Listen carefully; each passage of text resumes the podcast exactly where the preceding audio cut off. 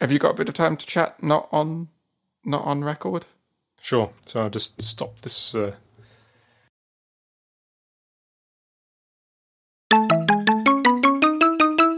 Did you see we got uh, we finally? I think we've got everyone switched over to the new system because our mystery Swedish Firefox user switched and came onto the Reddit to tell us that they had switched. So so thank you. Fantastic. Now now everyone is over, and I've cancelled the Libsyn subscription, and uh, this will be the last episode that goes out on it, and then it will disappear a day or two after it goes out because it ends at the end of the month. I see. Yeah. So So this is this is the last chance that people have. end of an era. End of an era, indeed. if anyone's listening on Libsyn now, well done. You slipped in in the one day that it was up. but you should update your bookmarks. Yeah. hopefully, uh, listeners who don't listen actually every two weeks, but sort of do a bit of a uh, a catch up after missing a few episodes. Hopefully, they'll listen to every episode and they'll because we've made the announcement about changing that. Uh, about four times, I think, over the past four episodes. So everyone who did switch, sorry, it's getting quite boring now, but this is the very last one. So it's over now. The long national nightmare is Right. over. So, speaking of national nightmares, we had the Swedish Midsummer celebrations a few days ago. Oh, is that a nightmare? That sounds nice to me. No, it's not a nightmare. It's actually really, really nice. So, I didn't realize that actually Midsummer is kind of a pretty big, serious thing here. It's second only to Christmas in hmm. terms of the amount of rituals there are and the customs and just generally the sort of amount of mirth that people look forward to. and um, it's a pagan ritual and it celebrates the summer solstice, which I guess is the longest day of the year. Is that Uh, correct? that is correct, yes. And I suppose in Sweden, that makes it very long indeed. It does because uh, right now it's rather surreal. So actually, I'm recording this at 10 p.m. and looking outside. So it's 10 p.m. right now. Looking outside, it looks kind of like 5 p.m. So there's sort of a blue sky and a little bit of orange caused by the sunset. The sun is actually setting at around 10:30, I think All right. and but it doesn't actually get dark. Mm. So it's rather rather strange. The other night I was walking back from an event, and I think uh, maybe I mentioned this previously, but yeah, it's sort of uh, at midnight. It's kind of like the sky is a dark blue color, kind of like what you would expect for just after the the dusk colors have gone out of the sky, but it isn't dark yet. So sort of post dark, pre black is is the best way to describe uh, that time of day, and that's what it's like at midnight. And it sort of does it's like that for a few hours, and then by about three a.m., uh, the the color starts to come back into the sky again, and uh, by three thirty, the sun's up again. All right. That also sounds like a description of my electronica band when I was in high school. Post dark, pre black. Post dark, pre black. yes. Um, anyway, the uh, midsummer celebrations. There's quite a lot of things that you do. Uh, we were very fortunate to have a friend who lives nearby actually invite us over to their house to celebrate it together with their family. Generally, you would go back to your family, so it's a family occasion. Right. And uh, in the morning, you start the day by picking flowers, and you make like uh, sort of wreaths of flowers to put in girls' hair. And uh, around the place, you see girls walking around with um, yeah flowers in the hair, which looks really really nice. And then there is a ritual of singing and dancing in traditional costumes around a large. What would you describe it as? It's a I guess it's like the Scandinavian equivalent of a maypole, All right. if anybody knows what that is. It's a specific shape. It looks kind of like a big arrow pointing up into the sky. And uh, there's a whole lot of confusion about the actual origins of what where this thing came from and what it is supposed to symbolize. But it's um, basically a, I, I guess there's a name for it, which I'm not aware of, but it's basically a, a very, very tall, and it's, it's sort of decorated with flowers and plants and things like that. And it looks like a big arrow with some circles on it, basically. Anyway, so this particular midsummer, we weren't able to do that because the weather was very, very bad. It was very windy and very rainy. So we uh, we couldn't actually get out to you know local parks and stuff to see them doing this apparently it's typically the case that the weather is extremely bad, and Swedish people are fairly adamant on doing this ritual even if the weather is really bad. On this particular occasion, it was extremely bad, and because we have two kids and the, our hosts also have two kids, we just thought, ah, never mind, we'll we'll give it a miss. Right. So we went to their place and uh, we picked some flowers, which was really nice, and decorated the table. And um, there's uh, sort of a lot of symbolism everywhere, fr- ranging from very, very, uh, I guess, simple symbolism, which is the Swedish flag and the Swedish colours of the blue and the yellow all over the place, to more deeper symbolism, which is in the, the different foods that you eat and the songs that you sing and the alcohol that you drink All right. and uh, the um, food was fantastic. It's a whole range of different kinds of dishes based on herring. That's a fish, Right. Yes. herring with various flavored sort of dips and sauces and things like that, and some preserved herring. And uh, there was also uh, potatoes with dill, which is very nice. Very nice. There was also a kind of cheese, uh, sort of like a quiche, egg and cheese based pie that you bake in the oven called, I think it's called Västerbotten pie or something like that, which is based on a Swedish cheese. Which comes. There was also a dish which is uh, little kind of pastry cups of a certain kind of mushroom, which comes from the north of the country. Yeah, it was just really fantastic. Sounds nice. And what are the drinks? The drinks was schnapps. Ah, So it's a kind of uh, what do you call that? It's a what's a it's a kind of liquor, I guess. right. It's like a spirit, isn't it? Schnapps. Yeah, It's, it's very very strong. It's about uh, I think about thirty percent alcohol content, Right. And um, it's got a good kind of kick to it.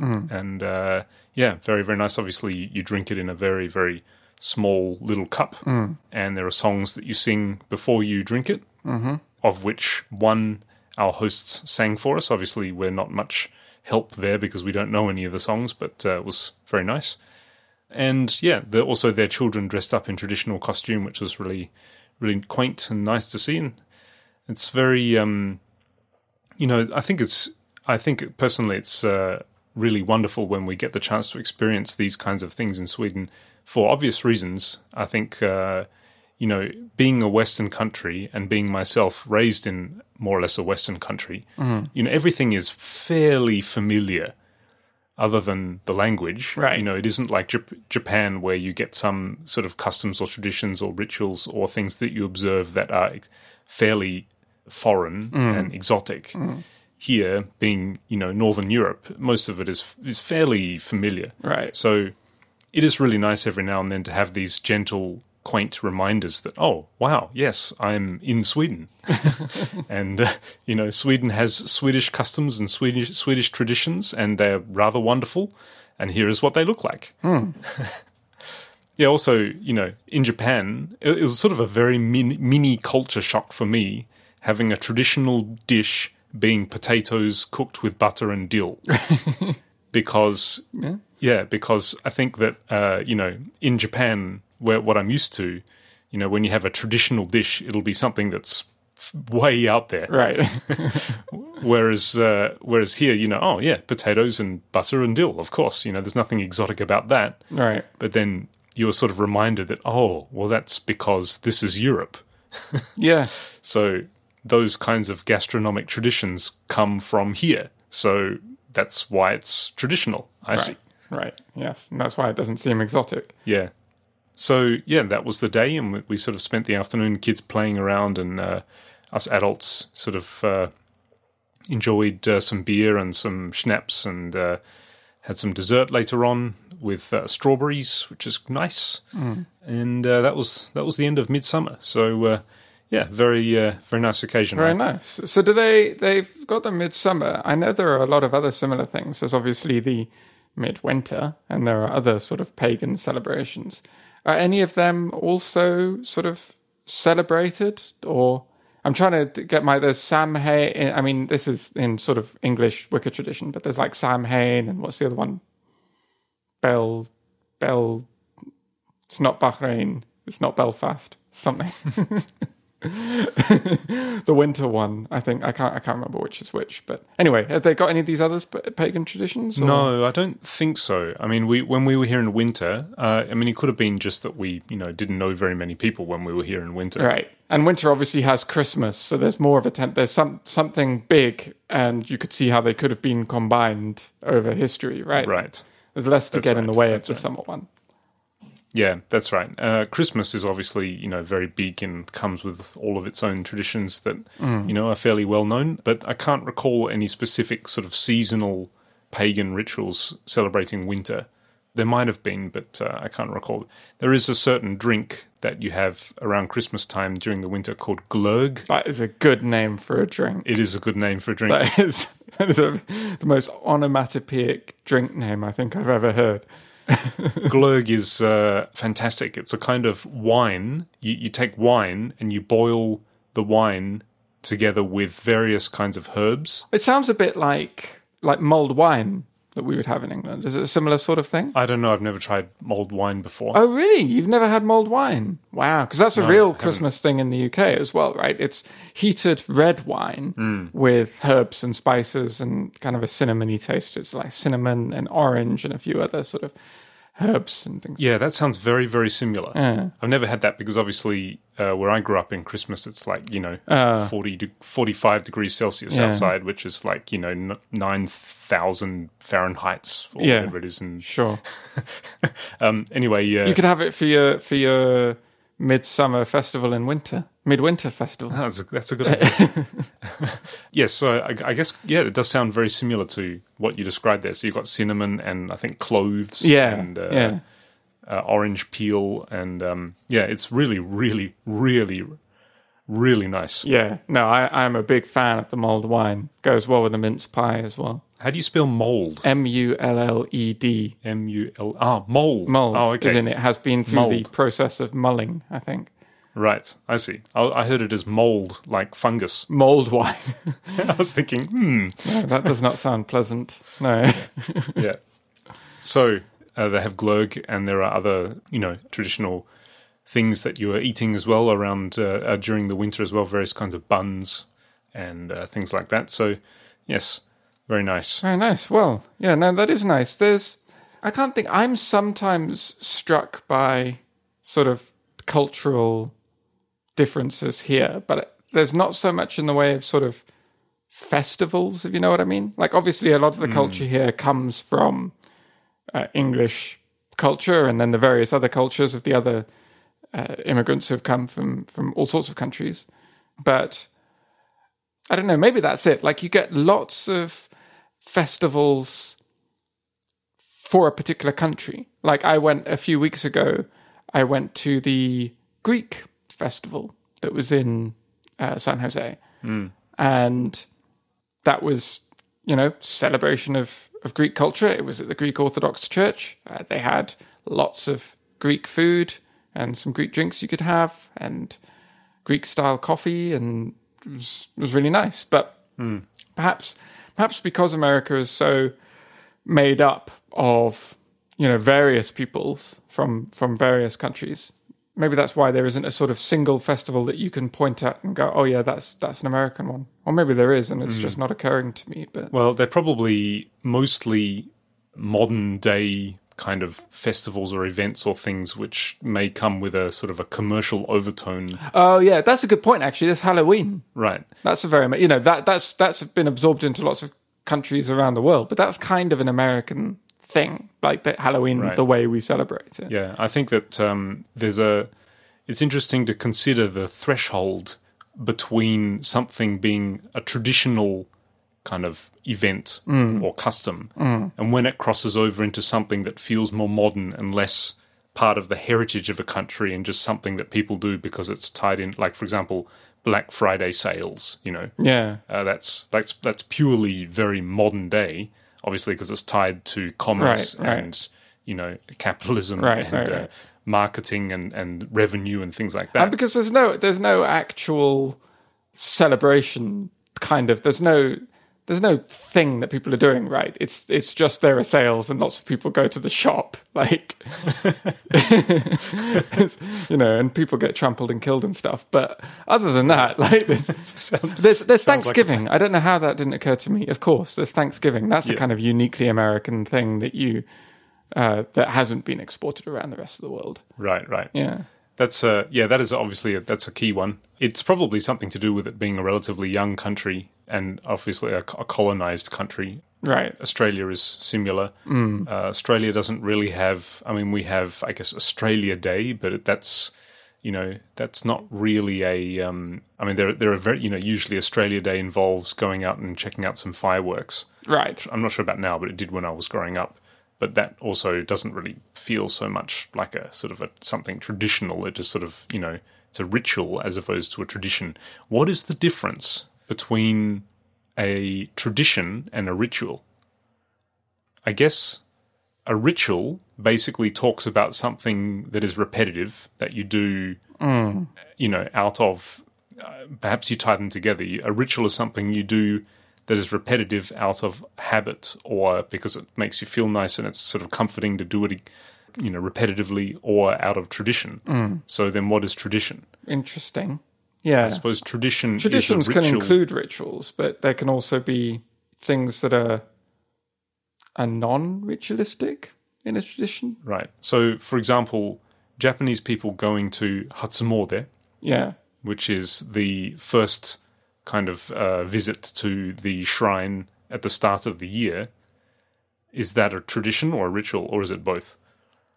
I guess it's both. It's probably, but I mean, I I would say that I, if, I don't know. We should look it up. But I, my instinct is to say that it is a tradition that every year you go out of your way to make your first visit to the temple, and that is you sort of acknowledge that that is the first visit to the temple, and you make it a sort of specific trip that you make. Uh, and then the stuff you do while you're there, the going up to the shrine and shaking the bell and clapping and all of that, that's the ritual. Maybe. Maybe. I don't know.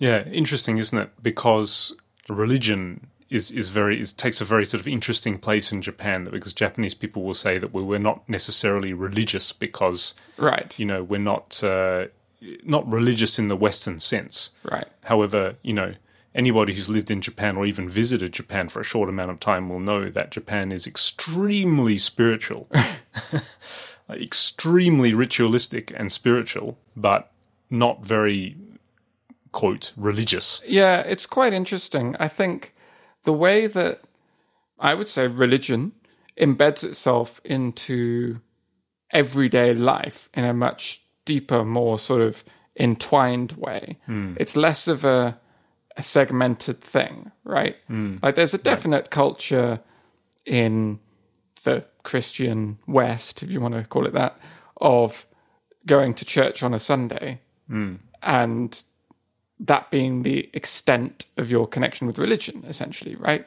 You go to work every day, and then you go every Sunday. You you go to church, and then you don't really think hmm. about it until next Sunday. Or maybe you do. Isn't it? Well, well, yeah. I mean, maybe maybe hmm. you do. Maybe may, you know, for some people, religion does come into their thoughts a lot. But in Japan, I think there's a there's a sense in which it is embedded into every aspect of life in a much less invasive way, almost, which sounds like a contradiction. But it's like there are just things you do that are just part of the way you do things, right? Hmm, that have their origin in religion.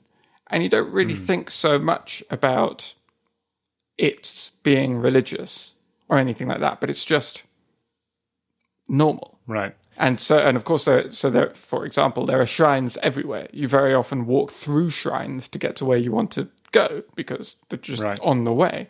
And you might stop by one of the shrines and shake the bell and throw in five yen and and clap your hands together and bow on your way. Hmm. And I'm not sure that people fret too much about whether or not the god that that is a shrine to exists, for example. Mm. I mean, it's not that they don't think that those gods do exist or that they do specifically think that they exist. It's just a non issue. which Right. I quite like. I think that is a nice attitude to have. It's like, hmm. you know, here it seems like you have to come to a decision. You have to draw a very stark line, and you're either, you know, a practicing Christian, or you're an atheist, or you're an agnostic, or you're, you know, these could apply to any religions, right? You, could you could have one of those three relationships to any religions. It wouldn't have to be Christianity, Right. but it feels like it's it's part of your identity, and and like you have almost a duty to decide. Hmm. And if you don't want to, then you're agnostic, and that's a decision as well. Like that's a stance, Right. And I don't, I don't really get that impression very much in Japan. Like you just go along with it, and everyone goes along with it. And of course, it's a polytheistic. At least uh, Shinto is a polytheistic religion, so uh, there's no, there's not this sense of it's it's this god or you're a heretic, which kind of lies in the background of a lot of monotheistic religions, even if some you know different people believe that to a different extent. That that feeling doesn't exist so much because it you know when when you you've got a polytheistic base, it's easy to be welcoming to other religions. So one more one more god kind of hurt, right? Right, right. yeah. That's that's uh, precisely what I mean by Japan being extremely spiritual because uh, you know, you think that as children you do shichigo-san, which is a Shinto thing, at the Shinto shrine. Right. And then, you know, you get married in a church with a sort of a, a faux Christian style wedding. Maybe. And then you will have your your funeral if you are if you are cognizant enough to enjoy it. You'll have your funeral in a in a in a Buddhist temple with Typically, Buddhist yeah, traditions, yeah, yeah. or in your house with a Buddhist monk coming to your house to sort of right? So they're all sort of mixed together, but basically, in the Japanese sense, it it all kind of gets folded into this larger idea of Japanese spirituality, which is simply simply put, really, which is kind of a definition of spirituality itself, I hmm. suppose. But it's simply put, it's it's an acknowledgement of the the existence and the importance of the metaphysical. You know, things outside our regular physical existence. Hmm. You know, greater things in a sense, I guess. And there, that is never really questioned in Japan. You know, there's that there's that idea of the metaphysical. There's the idea of spirituality, but it's not really something that you have. You know, a switch that you you make a selection. Am I spiritual or not? It's like you like you said. It's just sort of it it's just comes part and parcel with the the existence there. Right.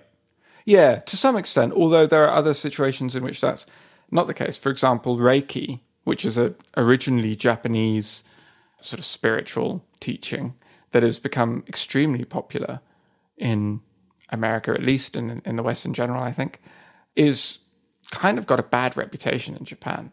Like, from what I've heard, at least, the, it it became associated after the war, I think, with the sort of pre-war old-fashioned beliefs that Japan needs to be moving past, and and uh, as as part of the big industrialization push for Japan to be this this developed industrialized country like very very quickly, which they did extremely successfully hmm. between the war and like the nineties. They they cast out a lot of those old beliefs, and and those are sort of looked on with a, a real suspicion. In some ways, it's kind of ironic how much more suspicion is heaped on those things in in Japan than than in other countries now where they've kind of taken root, even though they're originally Japanese. Hmm. Yeah. So, have you ever read Life of Pi? No, of course you haven't, because it's not Silmarillion. I forgot. Uh, have you seen the movie? They they made a movie I did. Uh, uh, you can probably guess where I saw the movie too. on a plane, Yes, not on a boat. I hope. no, not on a boat. No, I, I, um, I saw it on a plane, but I can. I was sort of dozing through most of it, so I don't really recall it too too accurately. the movie's okay. I, I I really enjoyed the book. I actually did read the book on a boat. Right. I was on a sailing holiday and I picked up this book on in the airport on the way out and didn't really know what it was about. And I read it. and was like, oh, it's a shipwreck. Okay. Um, but a thing I really love about that book is the main character, Pi, hmm. is raised Hindu, but in the town where he's raised, like from what I remember from like visualizing the book, at the top of one hill there's a Christian church, and at the top of another hill there's a mosque, hmm. and he goes to both, and he falls in love with both, hmm. and he falls in love with the sort of the Christian story of Jesus and God giving His only Son and the sacrifice that He makes and all that, and uh, he falls in love with Islam as well, and remains in love with with Hinduism, and sort of pulls all the, the best facets of all these things. And the way that it's written in the book is there's a sort of beautiful innocence to it. There's no, there's not really any real acknowledgement that, like, historically, that is problematic in some senses. Right. Uh, and you, most people pick a team. Uh, and um, it, it is, uh, you know, obviously his parents think he should remain a, a good Hindu and, and every, you know, but you know, he decides, no, I'm, I, I like these things from this story. And, and it's not, it's not even that big a part of the book. It's like just an, hmm. a quirk of his character, but it's how the book opens before any of the stuff happens with the boat and his whole adventure. And that always really struck me as like, I, I really liked that as an idea, as somebody who could, could take the ideas of religion and, and sort of find the good in all of them and, and piece them together. Hmm. And the Japanese approach feels a little bit like that to me. Obviously, that this is uh, you can drag up what you like from history. There's a long history of persecution of Christians and other religions in Japan uh, in, the past, but you know the Japan that we lived in now uh, is is pretty accepting of most things and genuinely sort of curious and interested and and likes to take from all of them, including Shinto and Buddhism, which live side by side in the mainstream as the main mainstream religions that everyone holds both of. It's not like half of the people are one and half the people are the other. Uh, but also, you know, stories from Christianity and from Islam and from other religions, you know, they they make their way into the culture as well, and people treat them with the same sort of interest and curiosity and willingness to take them on, rather than a sense of, oh, well, that's that foreign thing and, and this kind of us and them thing that you often get elsewhere. Yeah.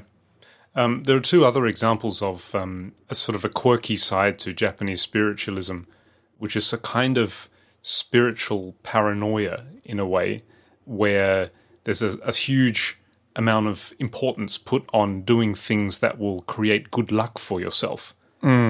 And two simple examples that I can think of right now. One is on the Japanese calendar, which matches the Western calendar, except that the years have different names. The Japanese calendar, every day is designated a different title. Yes. And I guess there are like four or five different variants. I think. I think there's like I can't like remember. Butsumetsu, I ha- yeah, the- Taian. Butsumetsu is the one you always remember, right? Like, yeah, the, every are these different names for each one of the days, and Yeah. you know they um, they all have uh, different meanings. And when you do something important, for example, move house, buy a house, get married, uh, you know these kinds of important events in your life Mm. which you have control over, and control in the sense that you have the can ability choose. to choose Yeah. when yeah, that that whole tradition becomes very, very, very gravely important. and you know, it's sort of like uh, I think you and I, you know, both being married to Japanese people, we can uh, probably both have uh, different stories and experiences of when we've needed to be doing something or making a decision on a day, Right. And the calendar comes out. Well, let's check what day, it, what kind of day it is. yeah, And then the more that you check, the more ambiguous it becomes. Because, for example, with marriage, depending on where you look it up, some places will tell you that in like before noon on this specific type of day, it's okay, and uh, you know on this specific type of day, afternoon, it's not okay, Right. And not okay. Okay meaning it will bring you good luck, and not okay meaning it will bring you, bring you bad luck. right.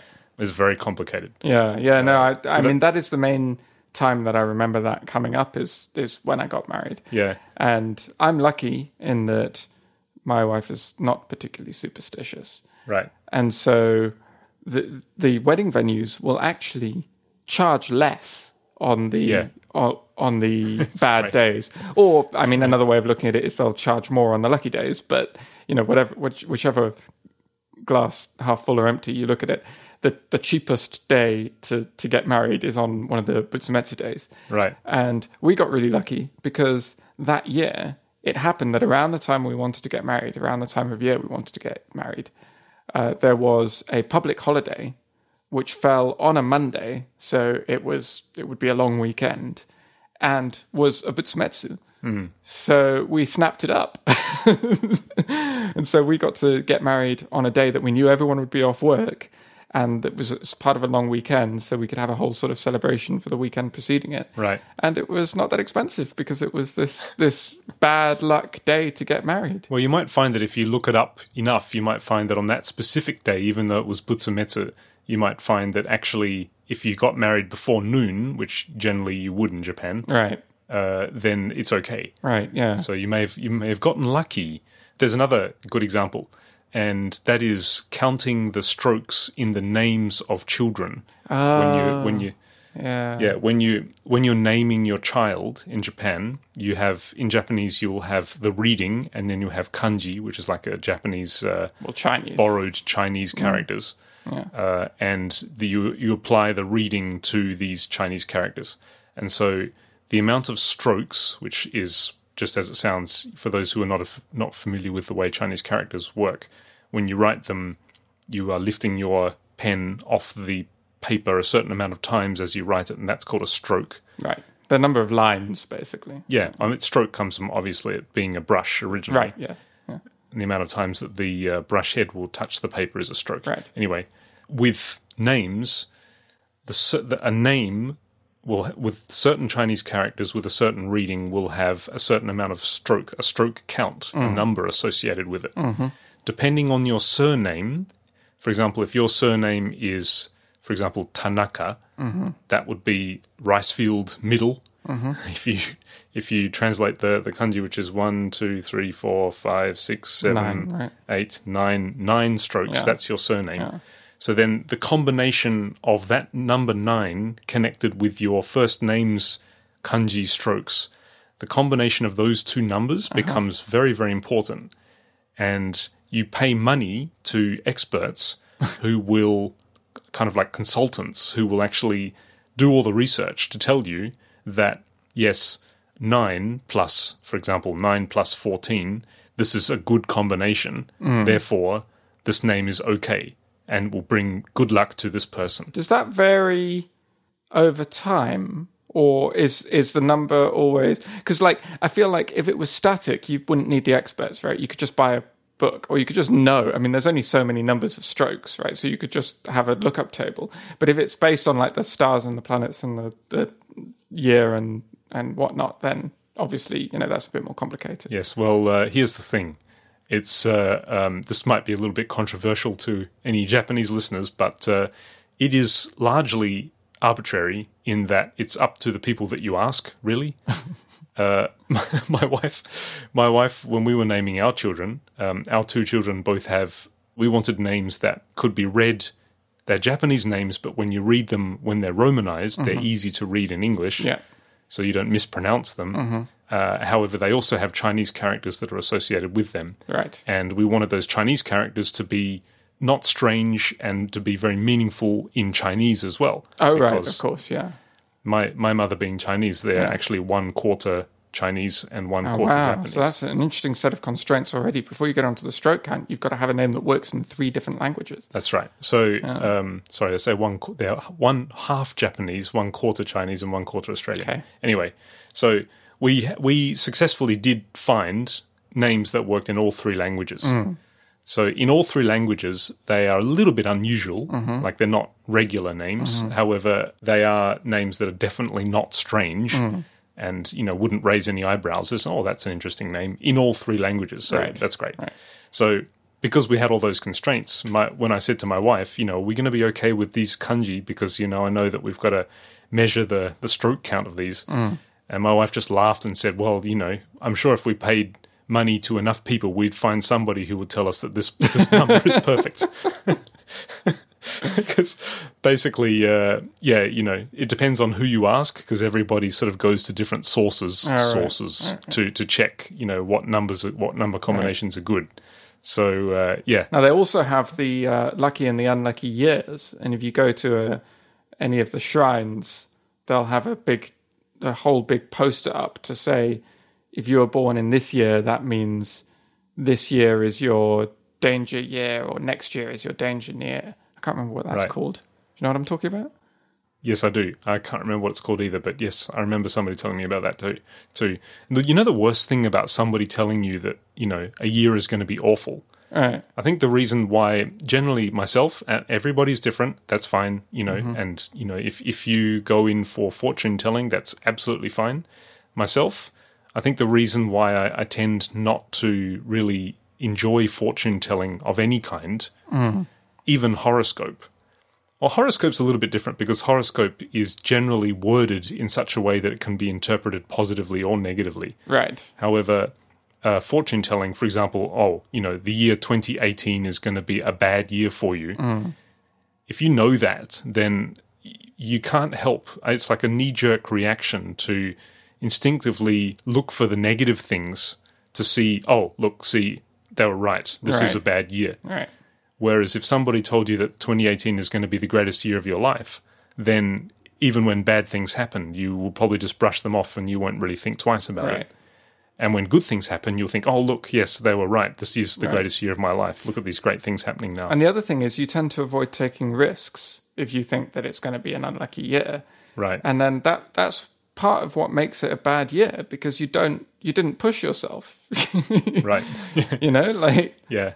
That's, um, I think it's one of the, um, I mean, I don't tend to be too interested in, you know, the zodiac uh, horoscope, but one interesting that's, thing that's really kind of nice about the horoscope is that generally they are worded in a very, very kind of neutral way Right. where it can be interpreted negatively or positively. they do that on purpose right so that Yeah, you can of course. so that they can hook people in but Of course. and the other thing that they, they put a lot of stock in in in japan which i'm not even sure if you would call this spiritual but it, it kind of falls under the superstition umbrella i suppose is blood types Yes.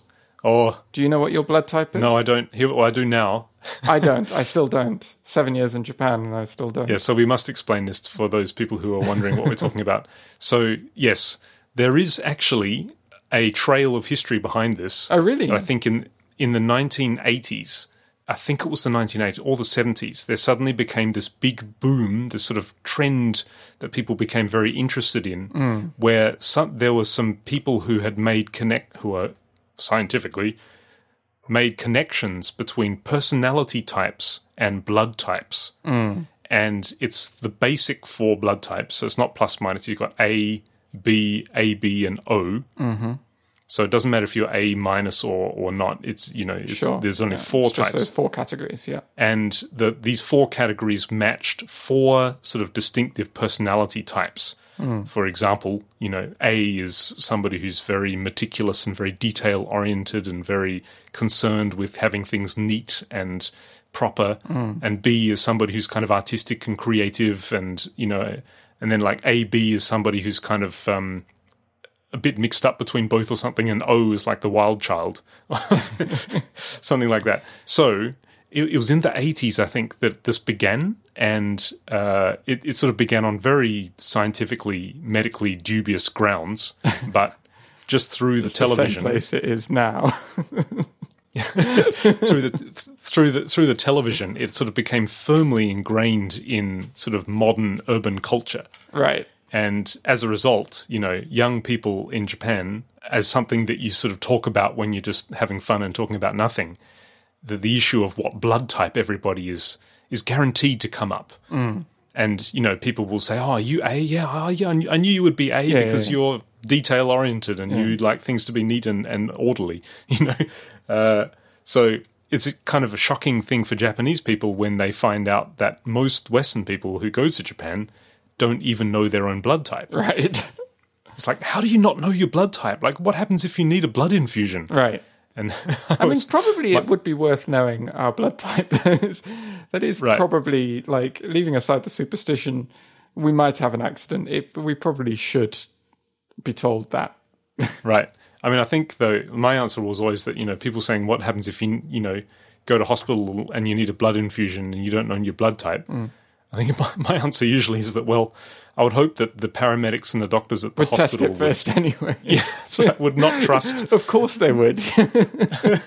Oh, I'm O. It's like, sir, you're you're B or whatever. my personality. Um, I've been wrong this whole time. Yeah, so it's uh, it's a funny thing because uh, it's basically saying that all people, or all Japanese people, or all people, can be categorized into four distinct personality types only. Now imagine trying to take the, the depth and breadth of human experience and break it into four categories. Yeah, It seems it seems amazingly small. And of those categories, there are like categories that go well together and go badly together. yeah, So people who you know take this seriously and bear it in mind when they're starting relationships and things like that, like they're cutting out half the population before they've even started. right, right. That's right. Yeah, it's a it's a very um, it's a very interesting. So I wouldn't call that spiritual or superstitious, but it is. Uh, I would say it's a superstition. It's a, a sort of I, I strange maybe super, cultural superstition. phenomenon. Yeah. So uh, yes, that's uh, that's that's Japan. Fascinating. endlessly. So the uh, the other day, um, my wife was. Uh, this is a bit of a change of topic here. Okay. There is absolutely no segue in between Japanese spirituality and what we're about to talk about next. So we're going to go right into it. Shop layouts. So That's not true. Japanese spirituality, I'm sure, they lay out their shops in a very spiritual way. it's all the feng shui, isn't it? Yeah. Sounds very Japanese. That's right. anyway, shop layouts. So yeah, out the window with feng shui and and uh, all of that. One interesting thing that uh, we noticed, you know, the the IKEA model. I don't know that IKEA, IKEA, sorry, not IKEA. I'm thinking Japanese. IKEA. I don't know that IKEA is the first people to do that, but certainly in Sweden they are the most notorious people to do this. But the layout of their shops basically are like a, a linear pathway. You've got to start at the the entrance yes. and even if you want something that's, uh, you know, close to the exit, there's no way to get there other than just walking through the whole shop. Right, right. They have a couple of shortcuts. But Yeah, there's, there's a few sort of well hidden shortcuts, but you know, if if you don't know that and you're looking for something, it's it's an extremely frustrating experience Yes. because you sort of, well, you know, why can't I just go there? Like, why do I have to sort of follow this long pathway through? Now, I guess the worst, the if you're browsing, maybe it's okay, but I guess the worst, uh, the worst scenario is that you know what you want and you know where it is, and you've got to sort of start at the entrance and work your way all the way along this linear pathway to the the exit.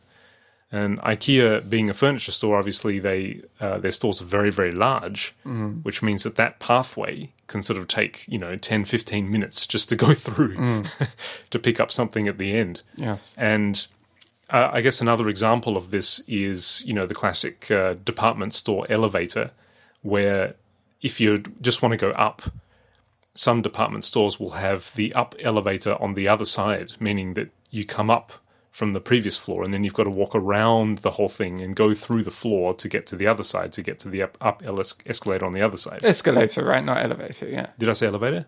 I meant escalator. Yeah I think you did. Escalator. Yeah. yeah. it's it's kind of interesting because uh, yes, you know you can you can see obviously why from a commercial point of view it makes total sense.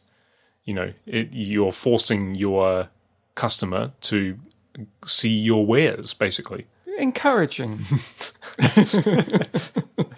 But you know, uh, one thing that we'd my I can't remember which store it was, but my wife was came home frustrated one day that she went to a, a fairly small store that also had this kind of layout where you had to walk from the, the start all the way around to the end, and it, it was kind of like uh, you can sort of understand it in the case of IKEA because it's such a large store.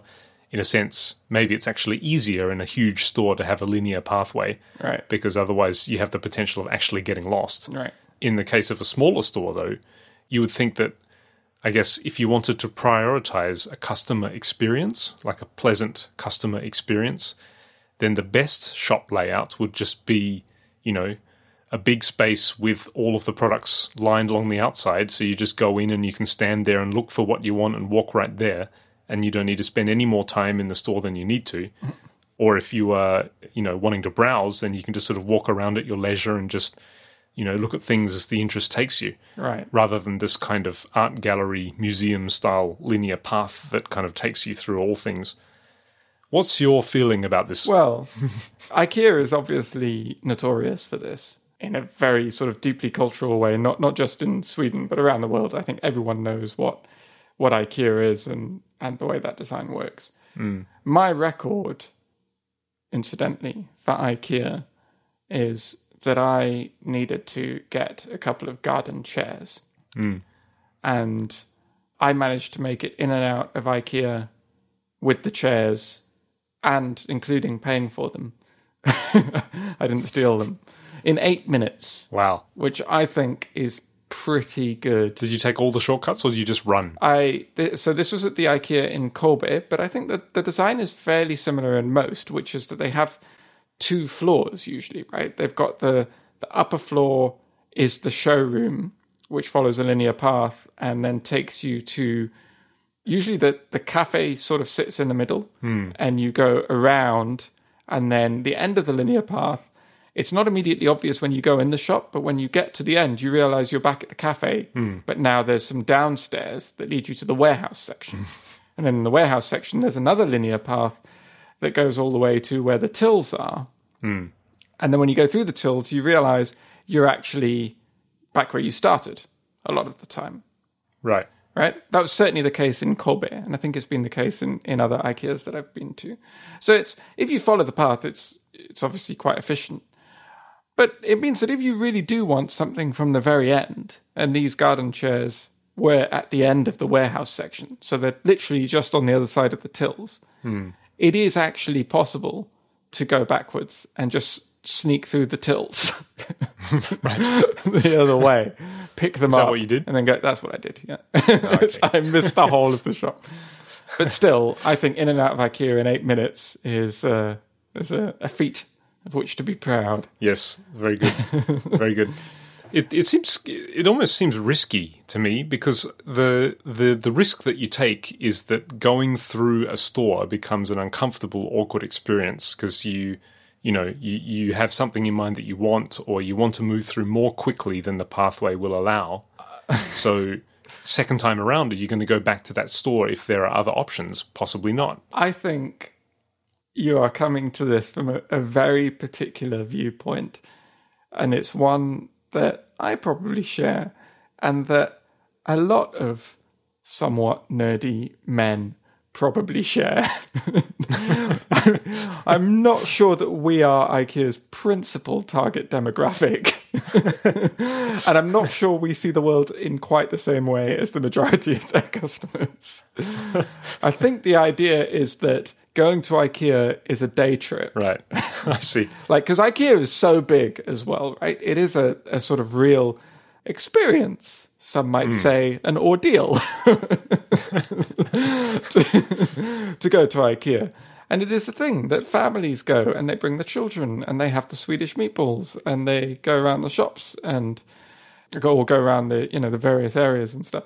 And I think that it is genuinely like you are supposed to enjoy that experience and and take it fairly slowly. And they are not optimizing for the people who are going there for one specific thing and just want to get in and out with their purchase. Like Right. most of the time, I think a trip to IKEA is a big enough. This does backfire a little bit because we've actually been meaning to buy some sheets from IKEA for quite a long time now, hmm. but we only have this one thing that we want to buy, and the IKEA is a little distance from us, and it's you know in our minds going to IKEA is like a big thing, and so we've just been putting it off, and we haven't bought them yet. So in that sense, hmm. you know that is basically the the phenomenon you're talking about, right? That is the disadvantage, Right. but the idea is that when you do get there, like you really do, you are in the mindset now of I am doing at least a partial redecoration of my house, and you look at all the possibilities because a lot of the stuff in IKEA as well, like is not the sort of stuff you see in your everyday high street shop that you're likely to be walking through. So you're going to take the opportunity while you're there to pick up everything you need. Hmm. But the I guess I mean in, in the case of IKEA, yeah, I, the the thing is though that in in Sweden we've noticed that in larger stores, most larger stores are actually laid out like that, Right. like on a linear linear pathway, right. and you really get tired of it. Yeah. Like IKEA, yes, you know they're notorious for that. So sure, you know that's sort of part of your expectation when you go there. But but for most stores, larger stores, to be laid out like that, Yeah, yeah, no, that's true. I think that would be annoying. I mean, you know, I'm thinking about larger stores that we go to here. America also obviously has a lot of large stores because you go everywhere by car. So hmm. you you tend to go there and stock up on loads of stuff and fill up your car and then and then drive back. There's less sort of walking to the shops and, and just buying what you can carry. right? And so, so, so we might go to the Home Depot, for example, and that is set in what you would think is the classic aisles layout, right? You've got oh, see. a number of aisles, and at the end of each aisle, it lists the things that are in that aisle, and there are like three main corridors at the front and the back and in the middle that allow you to go between the aisles, and and that's it. So it's basically freedom freedom of movement, but it's not like, for example, a TJ Maxx, which is a sort of discount clothes store, and that's much more like what you described before about having a general space with stuff scattered around, and you can just freely move in any direction hmm. and look at what takes your fancy. Those are definitely the more common here. I think that very guided IKEA style is pretty unique to IKEA hmm. And would be annoying at like a Home Depot when you, you, you usually are looking for something specific when you go there, right? You're like looking for a, one very particular shape of screw. Right. Like, and if you had to go through all the gardening stuff and the barbecues and the lawn mowers and the wood paneling and all the rest of it to get to the screw section, that would that would get old fast. Hmm. It, it seems like these stores are sort of prior, or this layout prioritizes first time browsing visits, but doesn't prioritize shopping. you know, maybe that's the thing though. I mean, maybe if we're moving into an era where the experience of going to a store is just as important as whether or not you buy something, because a lot of people are buying online anyway. You know, for example, your example with not wanting to go to IKEA to get just one set of sheets because it's such an ordeal to find the sheets in this huge long pathway. Right. Maybe they are assuming that customers like you would just order it online anyway. Well, So- they should sell them online if they're making that assumption. Oh, they don't? I've got a feeling they don't. I think they. I've got a. They sell some things online, okay. and there are some things they don't. And I can't remember whether right. the sheets fall into this category or whether we're not buying them online because we want to see them first. I see. I'm not really in charge of the the sheets department Right. in this household, so I'm not sure of the details. But there's, What, what about um, art galleries and museums? What's your feeling about the layout of art galleries and museums? Like, do you have you experienced art galleries that have, at least as far as the ones that I can recall going to, most of the ones that I've been to, uh, a linear path that you walk through, right, um, especially exhibits, obviously. right. But uh, have you been to art galleries or museums that are not like that, that are sort of more spread out and you just sort of have to find your way yourself? Well, I mean, art galleries in particular tend to be like that. And I quite like that guided approach because you often, you know, often it will be an exhibition of a particular artist or whatever, and you you sort of see their development or whoever has curated the exhibition has sort of had an idea about the journey they want you to take, And you don't really want to miss anything in those. and you don't want to miss anything, right? That's that's also a big part of it. Uh, in terms of sort of more free, sort of less linear museums, I'm thinking of something like large museums, right? Like the British Museum in London, or even the Louvre in, in Paris, right? Which which is more of an art gallery, but like they have they're kind of a mix of both, I suppose, because they, they they have these sections, right? And you decide which section you're going to go to, and then within those sections, usually there is a little bit of a sense of linearity. Not so much. Sometimes there'll be just kind of a central jumping off point and you can go into lots of rooms.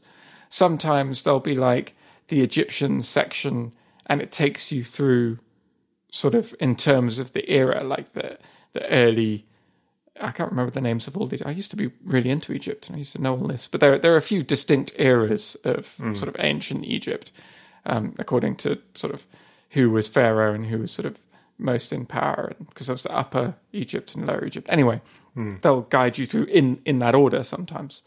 So I think that you know, as as the museum gets larger, it makes less sense to have a complete linear experience all the way through it because nobody's going to make it all the way through it in a day anyway. Right. So yeah, I don't know, but I I like the I like the guided experience for exactly the reason you describe, uh, because you know you don't want to miss anything. And I guess I also, I mean, I actually quite like linear computer games, which a lot of people hate. Right? Like people say it's a computer game, you should be have freedom of choice and want like a sort of open sandbox like Grand Theft Auto or World of Warcraft or something. But you know, I, I really like Uncharted and The Last of Us and very story driven linear games like that because they have been crafted to give you a certain experience. Right. You know, Certainly, when you are crafting a game for an emotional impact, it's uh, much, much easier to do it if you have a linear path that you can Right. assume that the player is going to take, that Right. they're going to do this, and then if they succeed, they're going to do this, and then they're going to do this, which means it plays out a little bit more like a movie. Uh, and in that case, you can sort of more easily chart the flow of emotion that you want Right. for the player to have. You know, where you may have uh, tension followed by relief, followed by you know anticipation, followed by curiosity, followed Yeah. by shock, followed by you know like that. Yeah. Uh, whereas with with a game where you have no control over where the player is going to go next, then obviously it's much much harder to create those kinds of sculpted emotional experiences. right? I mean, I love the freedom of of like a sandbox style game or an MMO, Right. uh, but I miss. It's particularly with MMOs. Like, obviously, we've spoken about it a, a lot about Dungeons and Dragons and traditional tabletop roleplay games. Hmm. And before MMOs became really big, I was very excited about the concept because I thought a sort of video game version of Dungeons and Dragons, where it's completely free and everyone interacts with each other, but it's this consistent world and you have this sort of freedom to do what you like, sounded amazing. Hmm. And it still sounds amazing.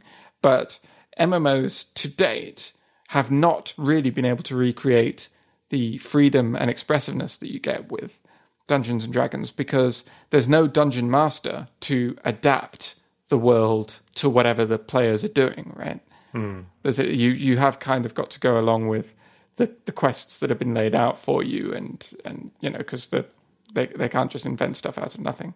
Actually, there was a all this talk about sort of linearity and and so forth in computer games reminds me of a talk that my my friend and former university colleague uh, Steve Lee gave at GDC last year.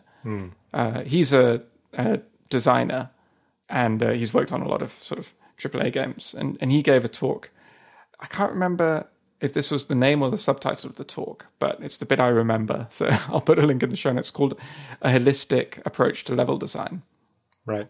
and he talks uh, a little bit, especially at the beginning, about this this dichotomy between sort of linearity and freedom, and he thinks that that's actually not a very good way of looking at it. And I can't remember the exact terms that that he used, but uh, anyway, it was a very interesting talk. And one of the things that he references is is in Half Life Two, for example. That's a very linear game, but through a lot of playtesting and through very careful design, they managed to craft it such that wh- whatever you do, mm, that's not a good way of putting it. Uh, you tend to want to do the thing that the designer intended for you to do, and they're not they're not sort of forcing your hand. They're not pushing you into doing something that you don't want to do.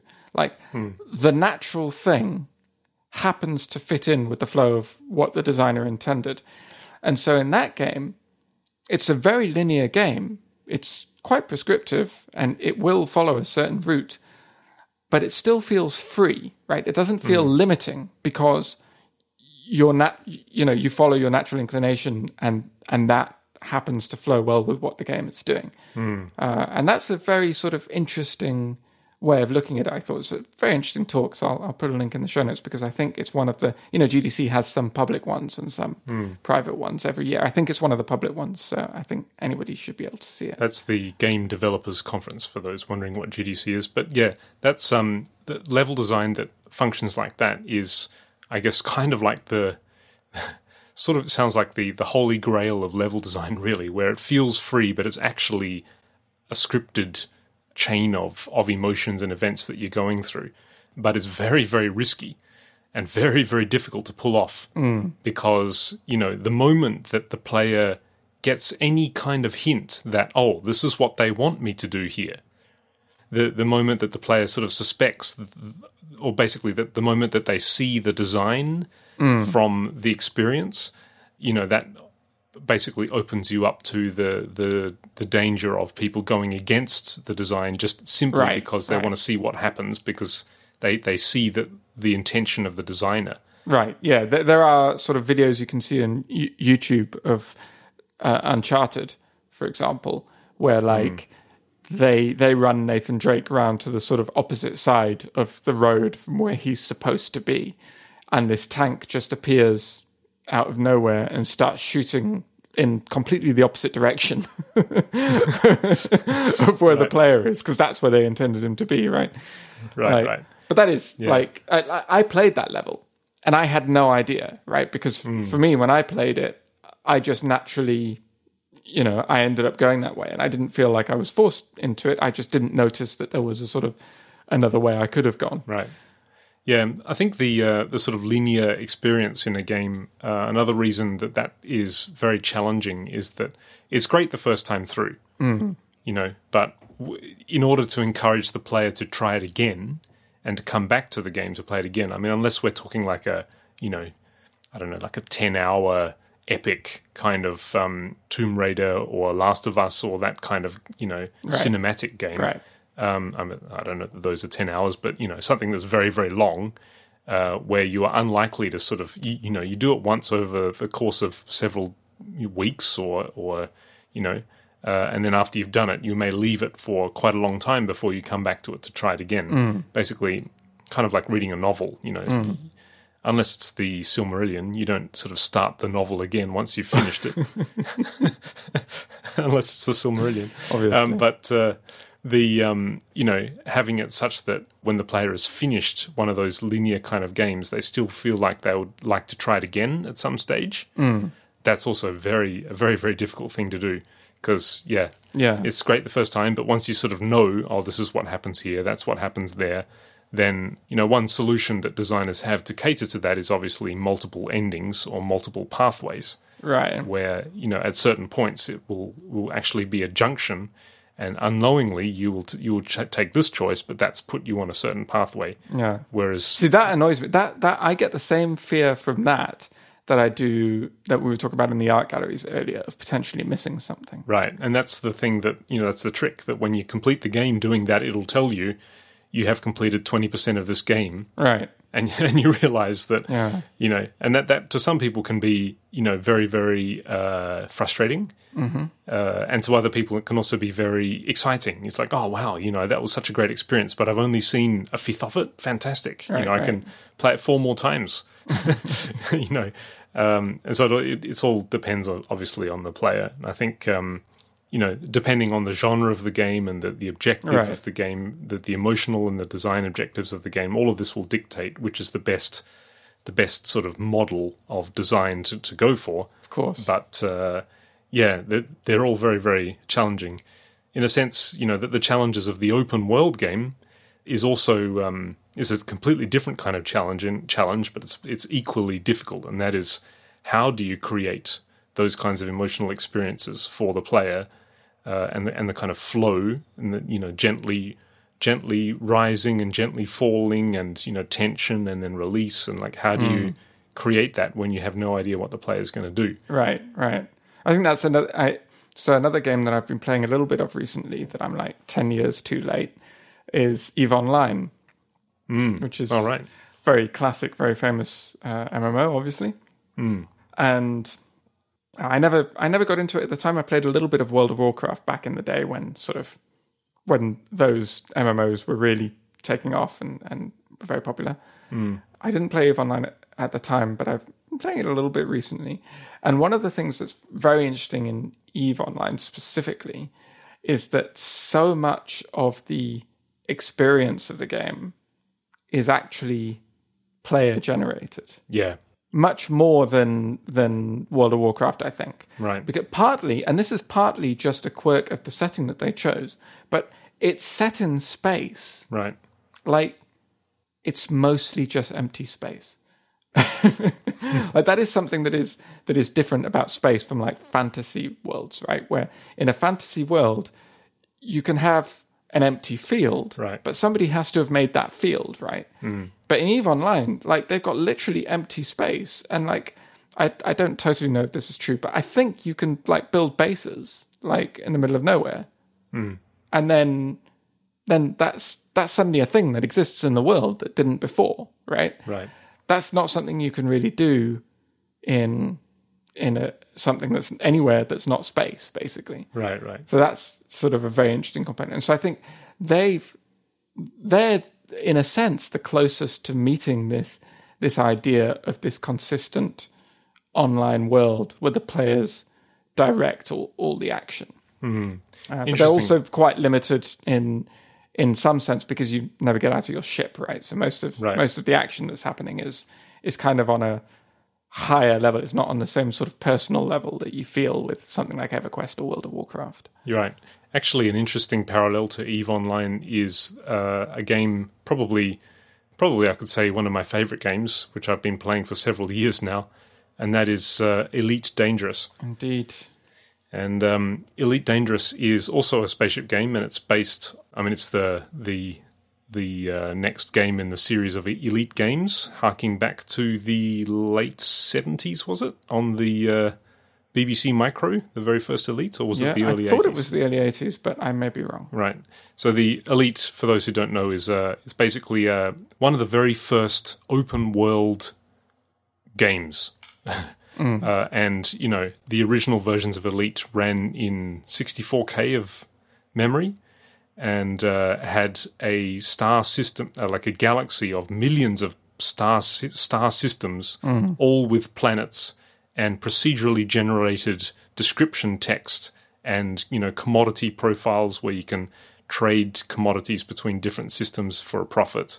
And you've got you know pirates, obviously, uh, who are you know, flying around hunting hunting down ships to get their cargo to sell for a profit and all of this kind of stuff. It's a it's a pretty amazing game to consider that it was done in 64k is is just mind blowing and in Yeah. 3D. If that wasn't enough in vector graphics in 3D, amazing. Anyway, so Elite's been through a, diff- a few different incarnations, and the latest one is called Elite Dangerous, and um, I've been playing it for several years now. And Elite Dangerous has an interesting solution to this because Elite has traditionally been a single player game.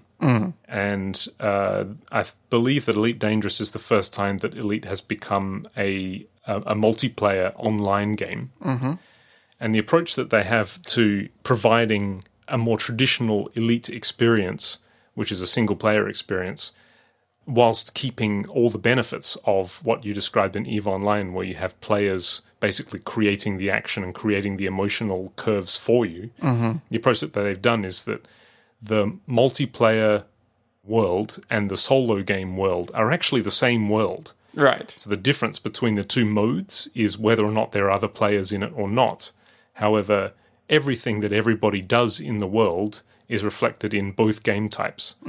So by choosing solo mode, all you're really doing is just removing out of your game all of the other human players. Right. But everything that they are doing still affects and changes the world that you play in in the solo mode Right.